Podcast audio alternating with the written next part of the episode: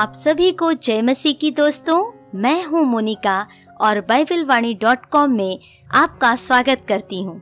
विश्वास करती हूँ कि यह वेबसाइट आपके लिए आशीषमय है, क्योंकि न केवल आप इसमें परमेश्वर के वचनों को और उनकी शिक्षाओं को पढ़ सकते हैं, वरन उन्हें सुन भी सकते हैं। आज मैं लेकर आई हूँ आपके लिए बाइबल की 20 बेहतरीन कहानियाँ। तो चलिए शुरुआत करते हैं। परमेश्वर दया करता है। हम इस संसार में दो प्रकार के लोगों को देख सकते हैं। पहले, अमीर, जिन्हें समाज में अच्छा सम्मान मिलता है, और दूसरा, गरीब, जिसका समाज में कोई स्थान नहीं होता। मरकुस रचित सुसमाचार अध्याय दस में, ऐसा ही एक गरीब व्यक्ति था, जिसका नाम बर्तिमाई था, जो गरीब और आँखों से अंधा था। उसे समाज के कुछ लोग तुच्छ मानते और डांटते, फटकारते थे। उसके माता पिता भी उससे प्रेम नहीं करते थे, बल्कि उसे भीख मांगने के लिए रास्ते के किनारे छोड़ दिया करते थे। एक दिन उसके गाँव के उस मार्ग में स्वयं यीशु मसीह अपने शिष्यों के साथ जा रहे थे। इस भिकारी बर्तिमाई ने सुना था, प्रभु यीशु मसीह जीवन में चंगाई देते हैं, अंधों को आँख देते हैं, कोड़ियों को चंगाई देते हैं। इस अवसर को बर्तिमाई अपने हाथों से जाने नहीं देना चाहता था। इसलिए उसने पुकारा, हे दाऊद की संतान, मुझ पर दया कर। हे दाऊद की संतान यीशु, मुझ पर दया कर।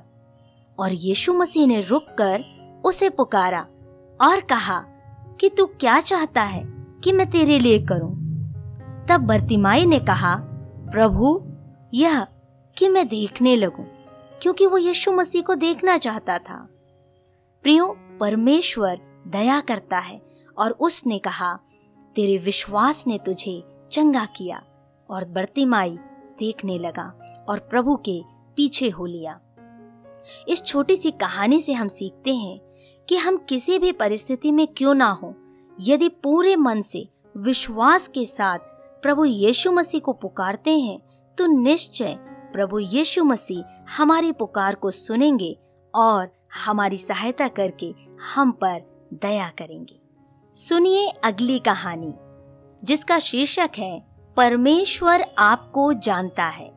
लूका 19 अध्याय में यीशु मसीह की कहानी पाते हैं, जहाँ एक जक्कई नाम का चुंगी लेने वाला व्यक्ति था, जो चुंगी लेने वालों का मुखिया था और अन्याय से धन कमाता था। उसके पापों के कारण लोग उसे घृणा की दृष्टि से देखते थे। उसके पास धन, दौलत सब कुछ था, लेकिन खुशी नहीं थी, सच्चा आनंद नहीं था। वह पैसों के साथ बहुत ही अकेला महसूस करता था। लोग उसे शायद बौना पापी यह कहकर पुकारते थे, क्योंकि वो नाटा था। कोई भी उसके साथ रिश्ता नहीं रखना चाहता था। यह सब जानते हुए भी एक दिन स्वयं यीशु मसीह उसके गाँव में आए। लोगों की बड़ी भीड़ यीशु के चमत्कारों को देखने के लिए उमड़ पड़ी। जक्कई ने भी सोचा, मैं यीशु को देखूँगा। लेकिन भीड़ की बहुतायत के कारण और लोगों से छिपकर वो यीशु को देखने की चाहत में एक गूलर के पेड़ पर चढ़ गया। लेकिन यह क्या? यीशु तो स्वयं उसके पास आकर उसका नाम लेकर पुकारने लगे। जक्कई नीचे उतारा। आज मैं तेरे घर में खाना खाऊँगा। यह सुनकर वह आनंद से भर गया और उसी दिन से उसका जीवन बदल गया।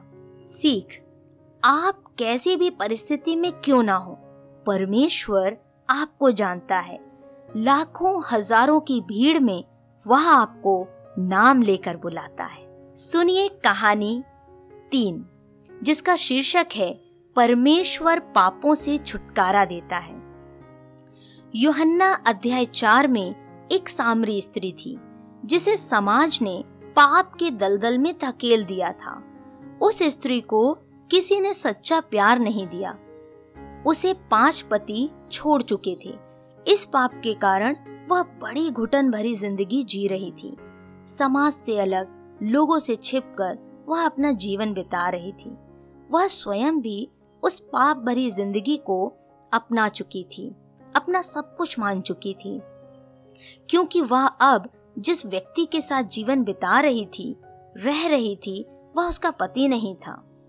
यह स्त्री छिपकर दोपहर के समय पानी भरने आया करती थी, जब सभी अपने अपने घरों में रहते थे।